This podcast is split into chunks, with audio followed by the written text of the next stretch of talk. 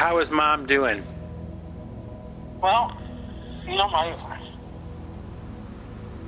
she seems to be doing a little bit better, but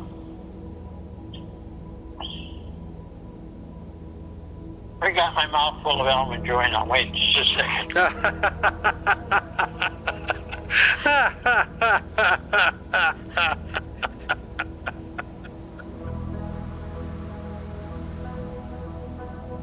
My father died. A couple of weeks ago, my father died. And even as I'm speaking those words right now, it's still surreal and difficult for me to believe. But it's true, okay? My father is gone.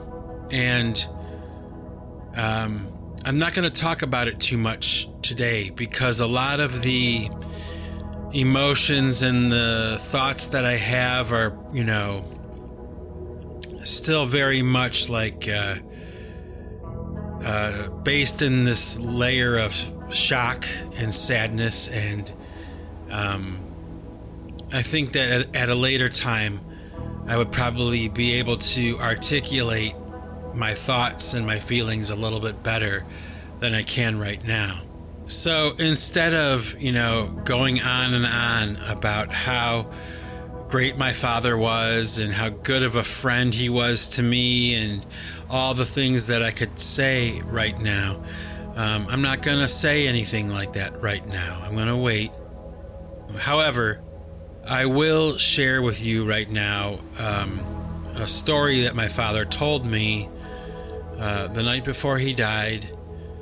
And he started out this story by saying to me, it is by giving that we receive, okay? And that is a spiritual and religious philosophy in the religion that my father and I both share, okay? It is by giving that we receive. And he went on to explain to me that he was friends with a young lady when he was younger, like in his 20s. Her name was Mary Gardner, and she was a friend to my father. They were never romantic or intimately involved with each other or anything like that. They were just friends. And he had bought a new car for himself, a brand new Ford Fairlane. And he was driving around at night in his new car. And when he drove by this one bus stop, it was late at night, and it may have even been raining outside, but it was late at night. He saw this friend of his, Mary Gardner, standing at a bus stop waiting for a bus to take her home. So my dad pulled up and he asked her to get in the car if she wanted a ride home, and she did. And my dad took her home and dropped her off, you know, no big deal. But unbeknownst to my father, Mary Gardner had a friend in her high school class. And the next day, you know, because my father had been so kind to her, she suggested to her friend at school that she might be interested in this guy, okay? Because, you know, Mary Gardner was just friends with my dad. They were just friends. They weren't romantic or anything. So this Mary Gardner lady set my father up on a date with this friend of hers, and that was my mother.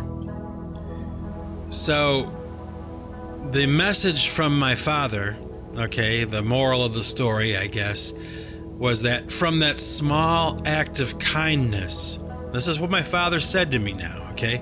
From that small act of kindness, giving that girl a ride home that one night, that one split-second decision where he could have just drove past her, right? Or he could choose to stop and see if she needed help or if she needed a ride home. That from that one small act of kindness came the life that my father would go on to lead. And it was a happy life. You know, that was part of the message, was that from that one act of kindness, he got a marriage, you know, he got a happy family, grandchildren, great-grandchildren, you know, a happy life. And I don't know. It's,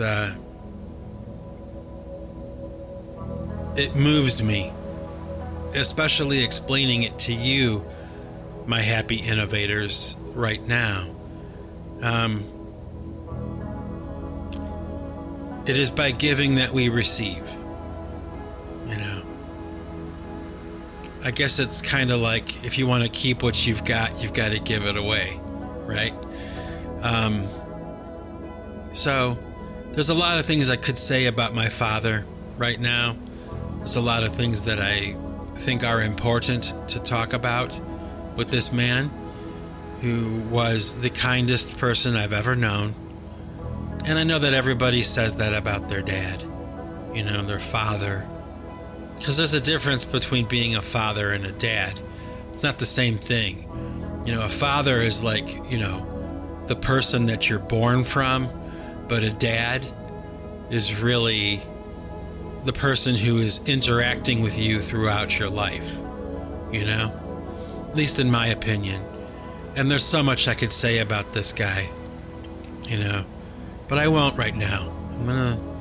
I'm gonna save that for another podcast, maybe a couple months down the road or something, after I've thought about everything and kind of grieved and, you know, absorbed all the information and all the things that just happened, all the things that I went through in the past couple of weeks. And so that's that. I lost my father. Really the greatest man, the kindest man I've ever known. And I'm just sad that I know right now, for the first time in my life, that I'm never going to get a chance to talk to him again. And that's that.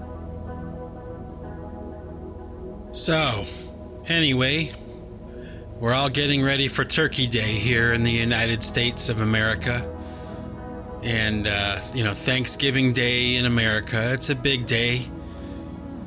Actually, it's just kind of sinking in right now that really, this is going to be my first Thanksgiving without my dad around, unfortunately. But, you know, like I was saying, everybody around here, everybody here in the United States is getting ready for this holiday.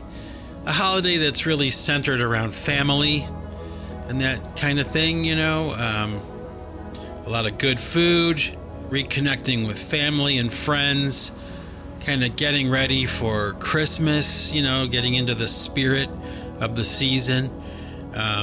Of course, you know, Black Friday, the day after Thanksgiving, when people, you know, go shopping, you know, famously. You got to get that heavy dose of consumerism, you know, stuck in there for the holidays in America, you know. What would a holiday be without spending, you know, a shit ton of money on stuff? And that's okay. You know, it's all in good fun. And, you know, I was asked by a lot of my family back in Cleveland, like, what am I going to do for Thanksgiving? It's like a pretty typical question for me, you know, because I don't do anything with them. You know, I'm usually at home, you know, and they're far away. So they ask, and I have to say to them, like, you know, we're not really going to have turkey because, you know, here in the United States, turkey is the traditional meal that is cooked on Thanksgiving. It goes way back to God knows when, you know. You know, the American Thanksgiving table has a turkey on it with usually mashed potatoes and gravy and corn and traditionally like cranberry sauce. You know, my wife and I don't really do that anymore. You know, we don't do the turkey thing anymore, which is kind of a funny story because you know, I can't eat turkey anymore. The thought of eating turkey makes me want to Ralph, you know, it makes me want to just puke. Why is that, you ask? Well, I'll tell you, it's a pretty funny story. A few years back, you know, back in the day when my wife and I used to get, you know, for the two of us, we would get like a medium-sized turkey, and we would shoot the works, you know, gravy, mashed potatoes, all the stuff I mentioned, right? Cranberry sauce, you know, all the fixings for a normal, traditional Thanksgiving dinner. But, you know, typically after Thanksgiving is over, there's a lot of leftover turkey, and that's become part of the American tradition as well. You know, like what to do with your leftover turkey. So a few years back, I had the idea that what I wanted to do was try to make turkey enchiladas. Okay, thinking to myself, like, okay, you know, turkey is white meat, chicken is white meat. You know, how different can it be? How bad could it be? Right? Oh my gosh. My happy innovators. It was so awful. Okay.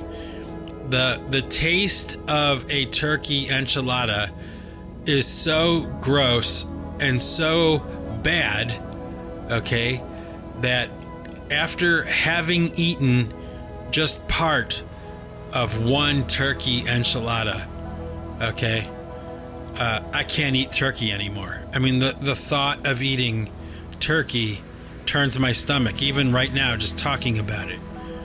It is so gross, and it was actually pretty funny in hindsight, you know, because it's like, you know, I tried, right? It was an experiment. I didn't know for sure how it would turn out. And, you know, sometimes when you do an experiment, it doesn't go so well, you know, and this was definitely one of those situations. And both me and my wife, I mean, we can't even think about eating turkey without getting sick to our stomach. And if you were to put turkey like in front of me right now, like under my nose, I would probably throw up. Yeah, I would hurl, you know. So, yeah, I thought I would share that little anecdote with you today. I thought it was pretty funny. The moral of that story, I guess, is don't make turkey enchiladas. It ruined turkey for both me and my wife, probably for the rest of our lives. Hopefully not. Hopefully we'll have that moment where we come around again to eating turkey, but I don't see it in the future. So, you know, normally what we do now is just kind of like, what is our favorite thing to eat right now? That's what we'll have for Thanksgiving dinner, and that changes every year, you know, probably changes every couple of months, really. You know, what's your favorite thing to eat? I guess if you're listening to this podcast, wherever you are, and you feel so inclined, maybe you could share in the comments what your favorite thing to eat is right now, today, right now. Even though it might change, even though in the past it was different, what's your favorite thing to eat right now? And let me think here. What would be my favorite thing to eat right now? I think that I would have to say that at this very moment, my favorite thing to eat right now would be pizza. You know, American-style pizza with pepperoni and sausage, but not the sausage that's sliced. I want the crumbled sausage. I like that better. Oh man, just thinking about that right now makes my mouth water, you know? I mean, don't you just love pizza? I can't be alone in this, right? I mean, it's like, it's such an amazing symphony of flavors, you know, a nice hot slice of pizza, you know, with the sauce and the cheese and the crust and all that. Do you know what I mean? You have to know what I mean, especially now, like right now, this time of year. I mean, this is football season.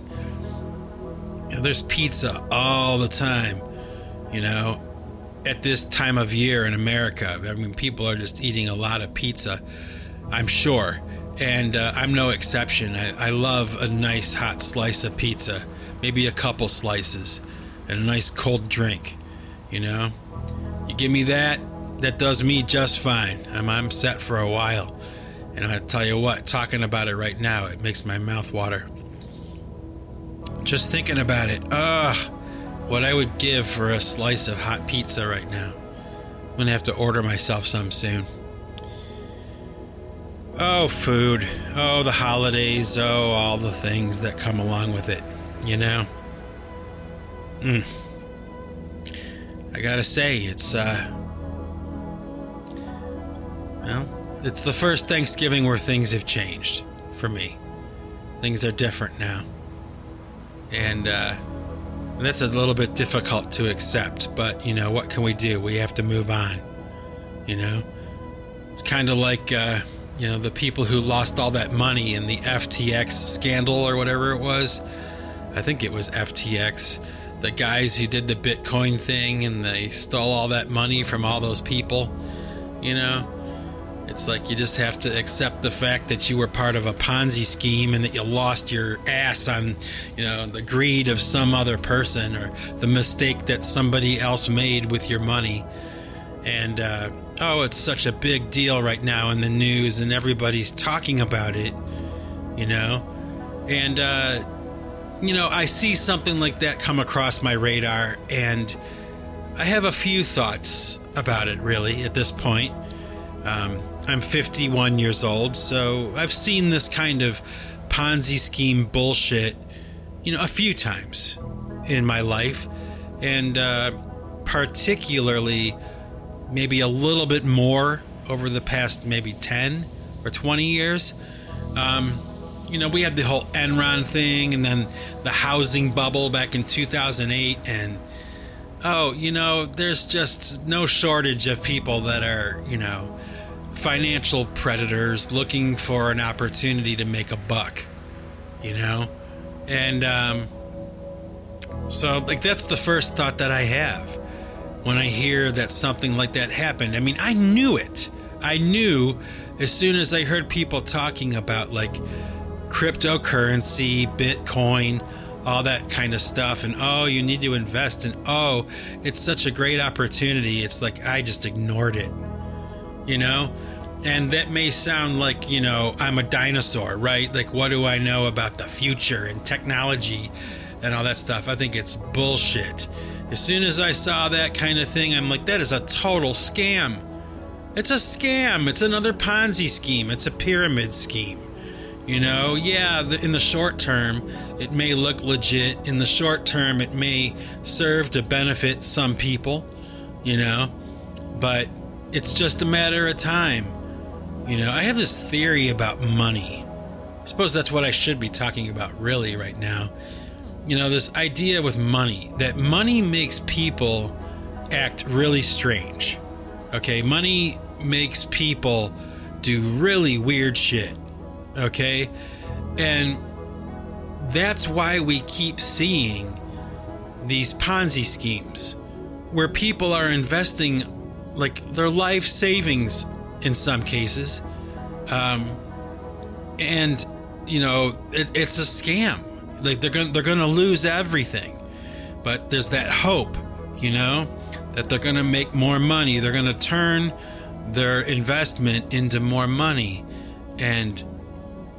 And from my experience, unless you play conservatively, you gamble conservatively with your money, you're going to lose. I mean, you're going to lose. The house always wins. Remember? That's lesson number 1 in Las Vegas. The house doesn't lose. In the end, the house wins. So I see this FTX guy popping up on TV. I forget his name? Bankman-Fried? Bankman-Fried.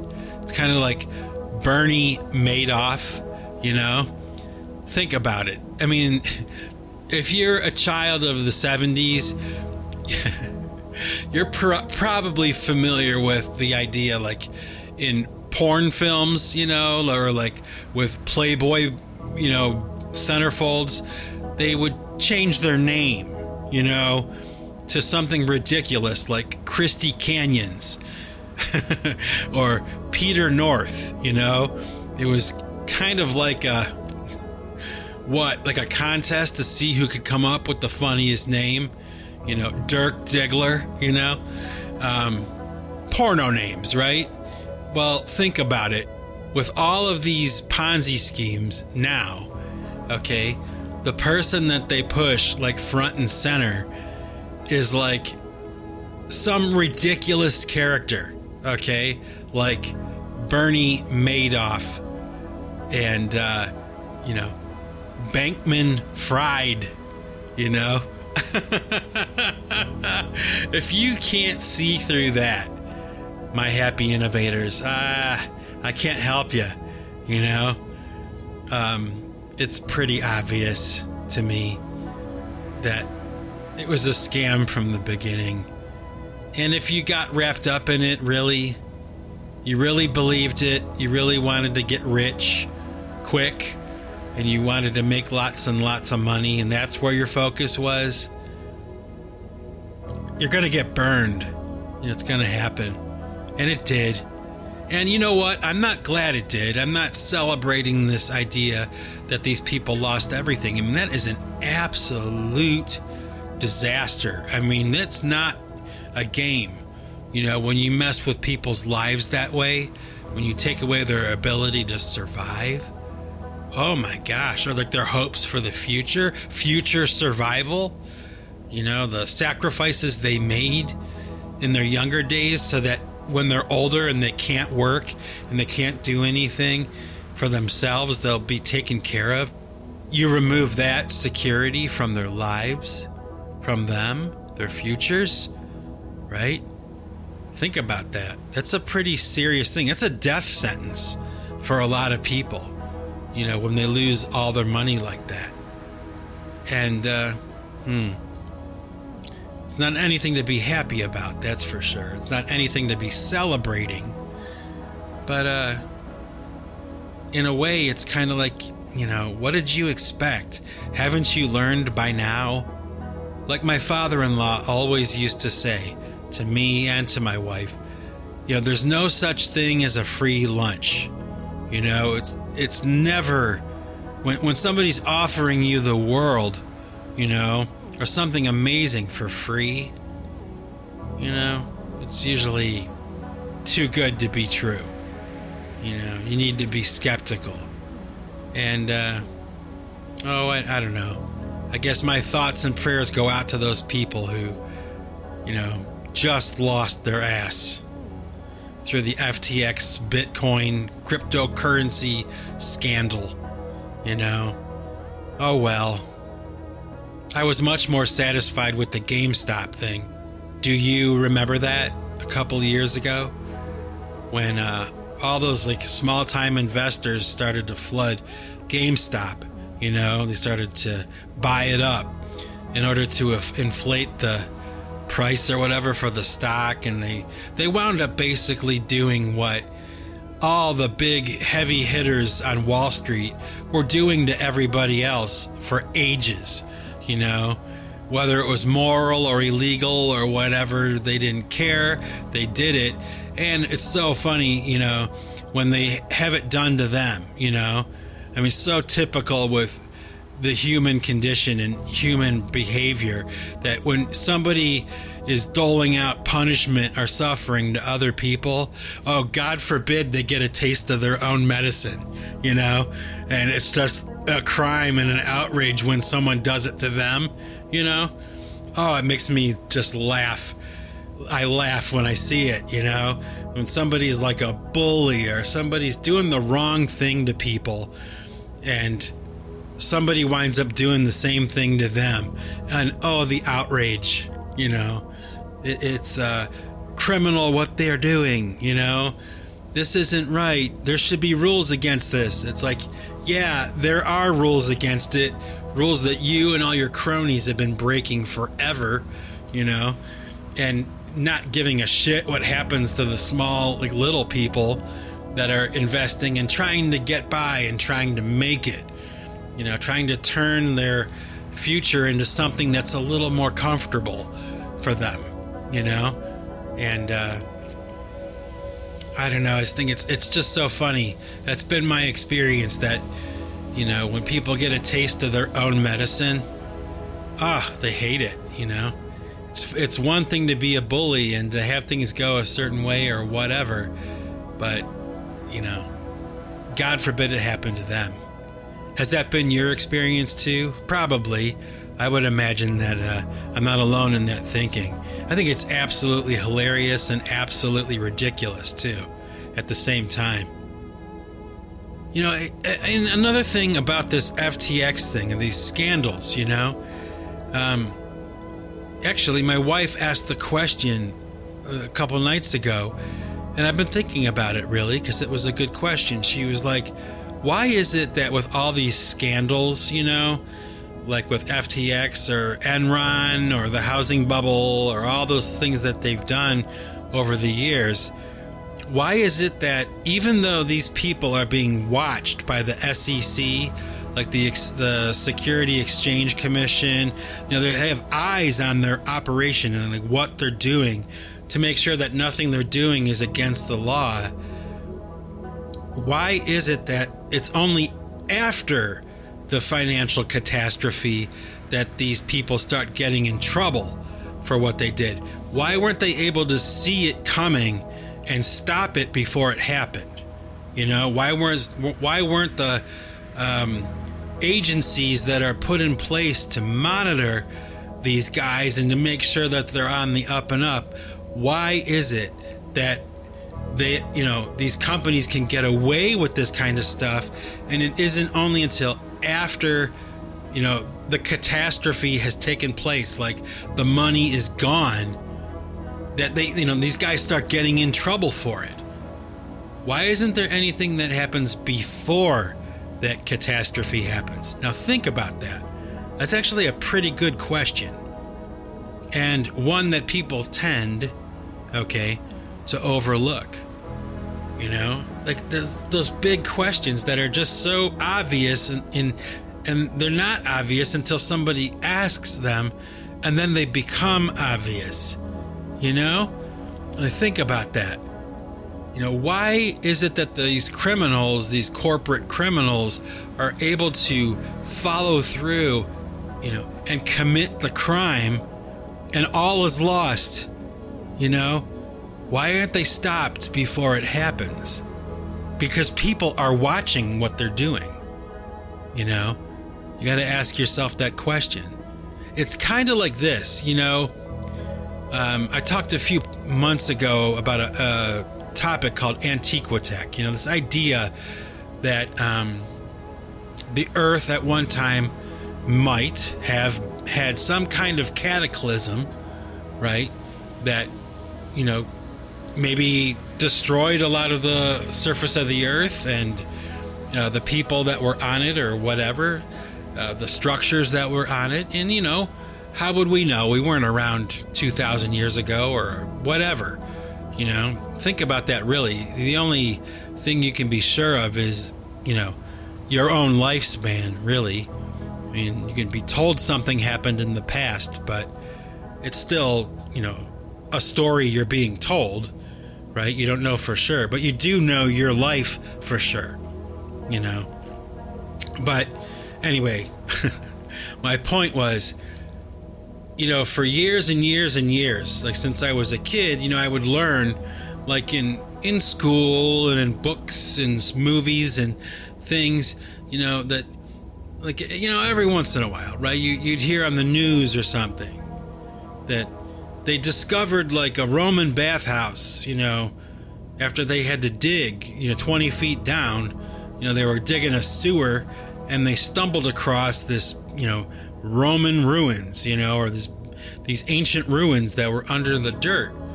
But no one ever really asked the question, myself included, even back in the day, you know, like, why is everything buried?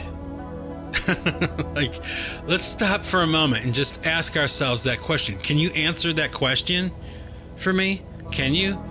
You know, why is it that whenever they discover ancient ruins of something, they're buried under like 20 feet of dirt?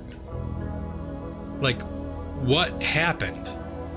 Like, Do you know what I mean? Doesn't it seem like an obvious question to be asked?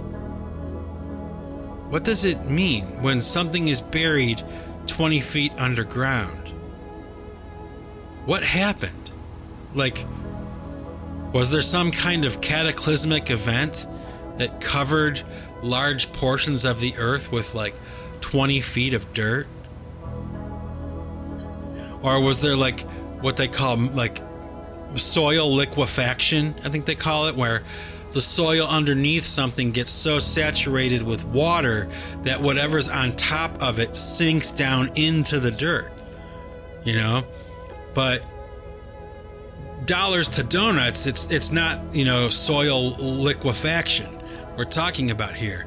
Just ask yourself the question. Think about it. Can you come up with a reasonable answer? Like wind and erosion or something? No, because wind and erosion wouldn't bury something, you know, under 20 feet of mud, 20 feet of dirt.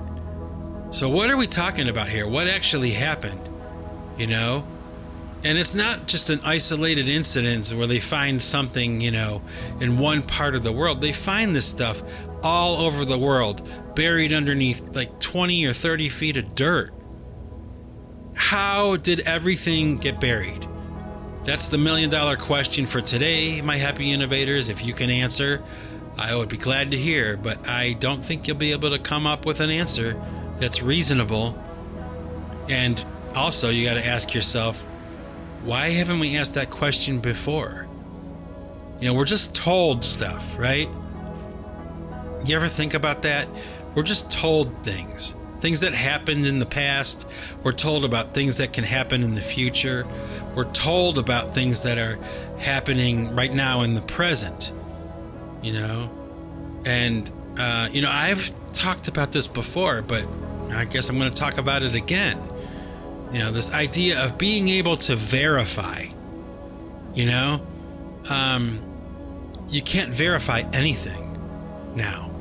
Even if you go back into like history on the internet, 9 times out of 10, what you're getting, you know, what information you're being given on the internet is altered, you know, inaccurate, or just outright false, you know, falsehoods, you know.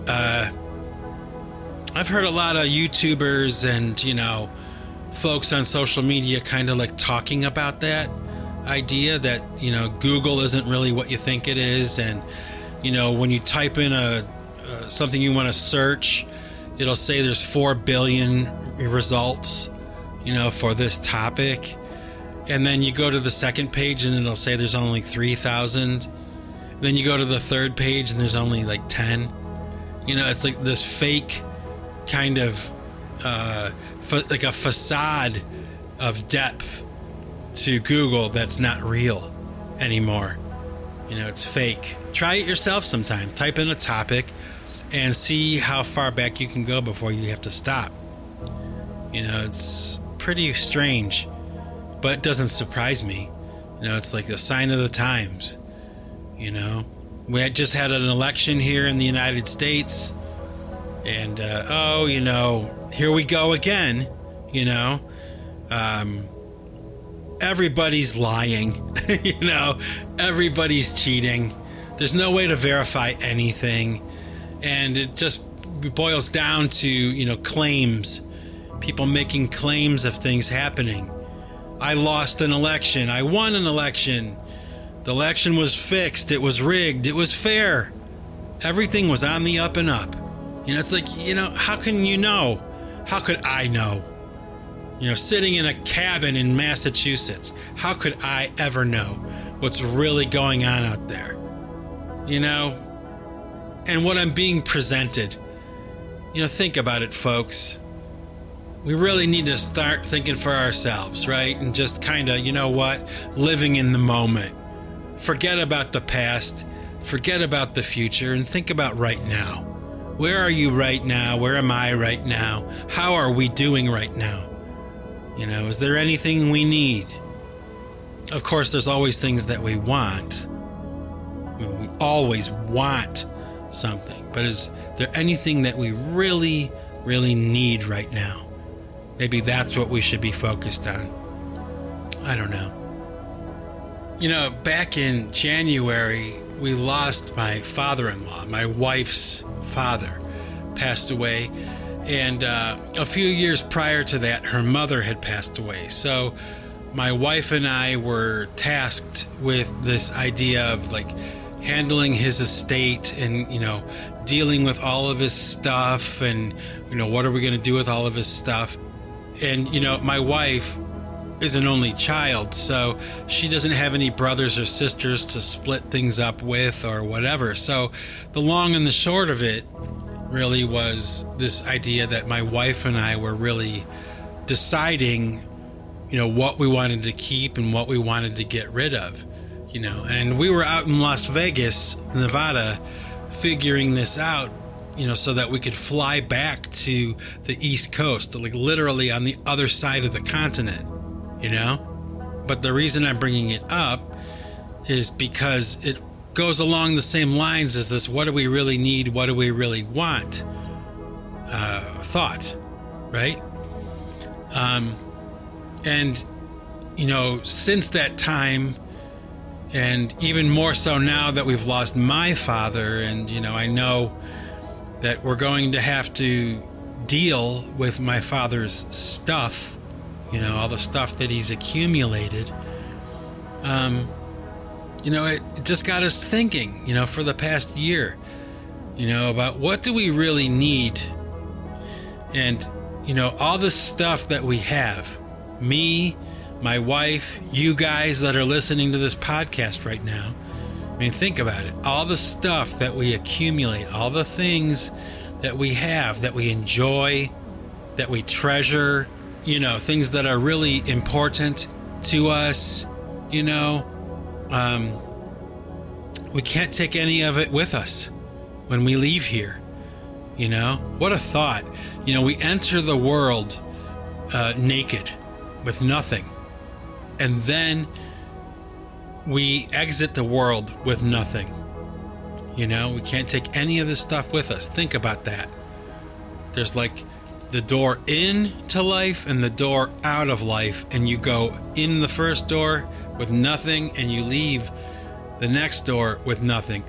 Everything that you thought was important, everything you thought was meaningful, or brought back memories, or reminded you of someone, or a time, or things that you worked hard for, and you know, you invested all of your energy, your time, and maybe even your money into.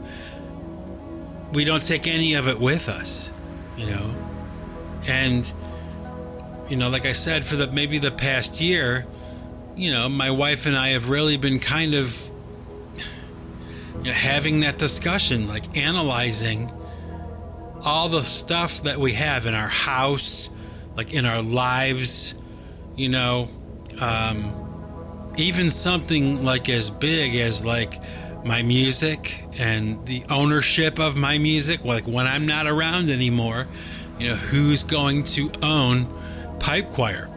You know, all the songs I made, all the rights to all the music and the things and the, you know, who's going to take it? You know, who gets it in the end? It's not going to be me. I'm not going to be here anymore, you know, but somebody somewhere, maybe a relative, maybe somebody I don't even know yet, you know, is going to get that stuff. All of it. I mean, all of it. I'm looking around my studio right now. You know, drums, guitars, bass, you know, what else? Computers, posters, paintings that I've done, all kinds of stuff, really. Who gets it? Who's going to get it? And how much of it do I really need? You know? I suppose it's a question that a lot of us ask ourselves, you know, over the course of time, I would imagine. It's realistic to think that, you know, that most of us look around in our lives and think about what we really want and what we really need, you know. And then, of course, you got those people that are like hoarders, you know. It's a phenomenon I don't quite understand, but you know, I guess I do accumulate a lot of junk, a lot of stuff that I don't really need, you know? Huh. What a thought, though, isn't it? To live out a human existence and to, you know, take a look around you, right where you're sitting right now, listening to this podcast, you know? Do you even really need the chair you're sitting in? You know, do you really need the computer that you're listening to this podcast on? Or the phone or whatever, you know? How much of what we take into our lives is stuff that we really don't need? And we maybe, in some cases, would be better off if we didn't have them at all. You know? Think about it. That's a pretty heavy thought. And, you know, one that's probably good to, you know, wrap this podcast up with for the day. You know, especially going into Thanksgiving, you know, American Thanksgiving Day. Yeah. I mean, I am thankful for a lot of what I have, but I'm not quite sure how much of it I really need, to be honest. I guess I'm going to have to go into the holiday. Oh, for the first time, without my father-in-law and without my father, my dad, and contemplating how much of this stuff do I really need and how much of it do I really just want, you know? Would I be better off with less? Huh. Would I be happier? It would certainly probably be easier for the people around me, you know, if I were to die suddenly or I weren't to be around anymore for whatever reason. Like, it would be easier for my family and the people who care about me to have as little stuff to deal with as possible. So, I mean, as weird as that sounds, it's, you know, it really got me thinking, like, especially since my father passed away couple weeks ago, you know, walking around in his house without him there.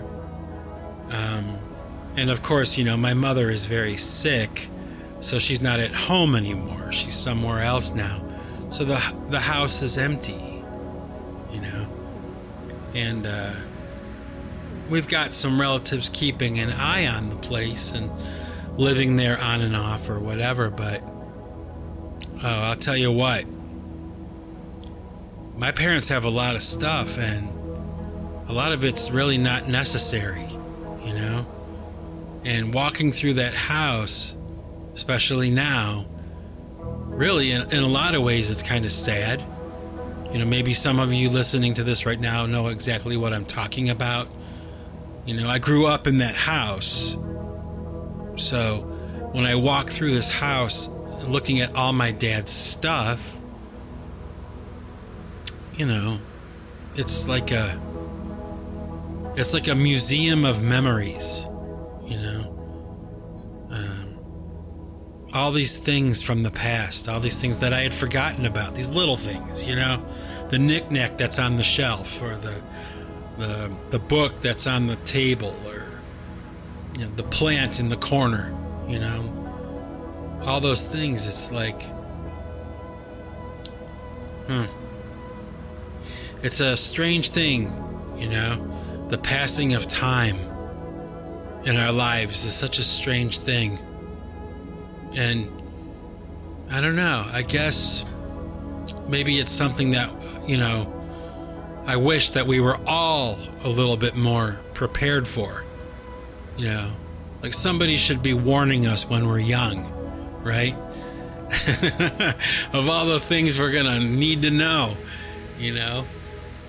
For instance, you know, that idea of what, you know, get ready, folks. You know, when you're a young kid, you don't think about this stuff. But when you get past the age of 40, you know, you're going to need reading glasses, you know, and it sucks. You know, it really, really sucks. And that's the kind of thing I wish that somebody would have told me about years and years ago. You know, the passing of time, man, it is so strange. So strange. You know, I find myself sitting here thinking about this idea that my father, you know, is not gonna talk to me anymore. Like, I may never talk to him again. And I've been talking to him as long as I can remember, you know? It's a sad thought. It's one of the saddest things about losing somebody you care about, you know? And it's almost worse, I guess, maybe, like having known somebody for a really long time and losing them, as opposed to having known them for just a short time and losing them. You know, there's so much more to miss, you know? And it seems to me anyway, like every day that passes by, I remember something else that's never gonna happen again. You know what I mean? It's like, it's worrisome a little bit to me. You know, I hope. It's one of those things that I can kind of like pull out of eventually, you know?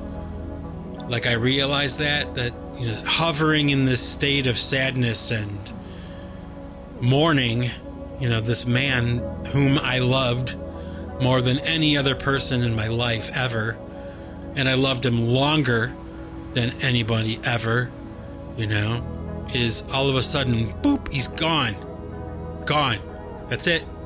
Show over. That's it. No more talking.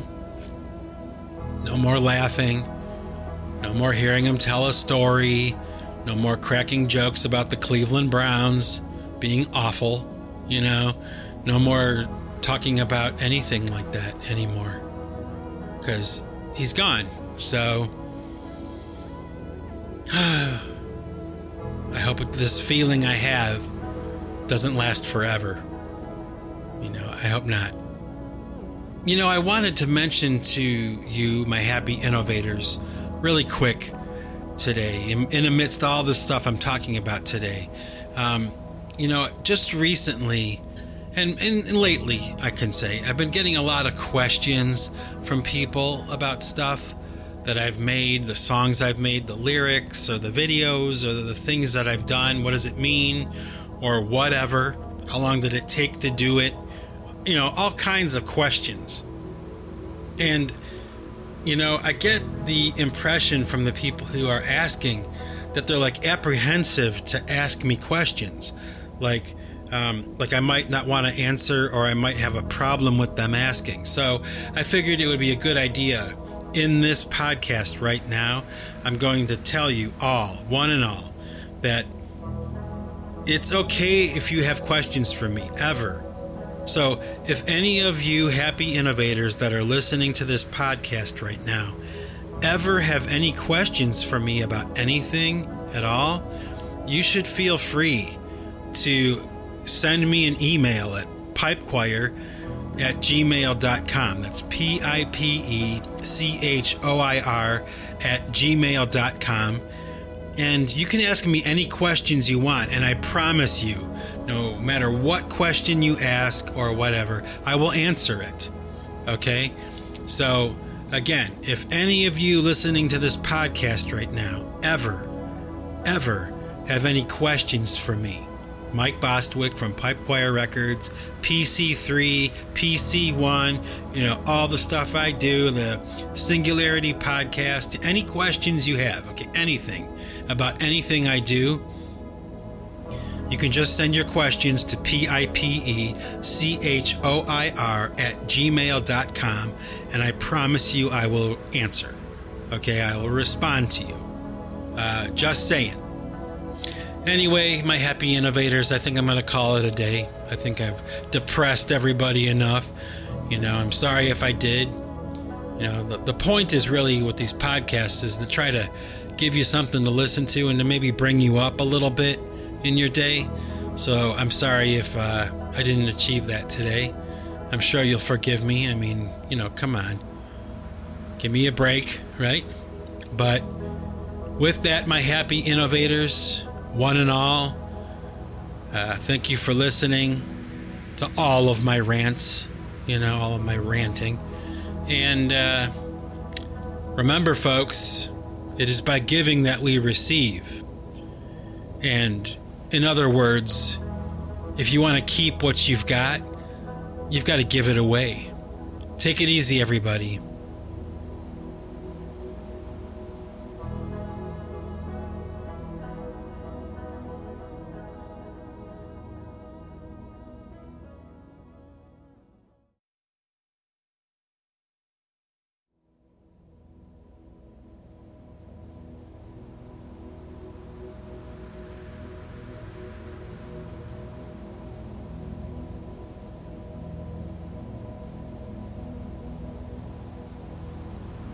Well, hey there, happy innovators.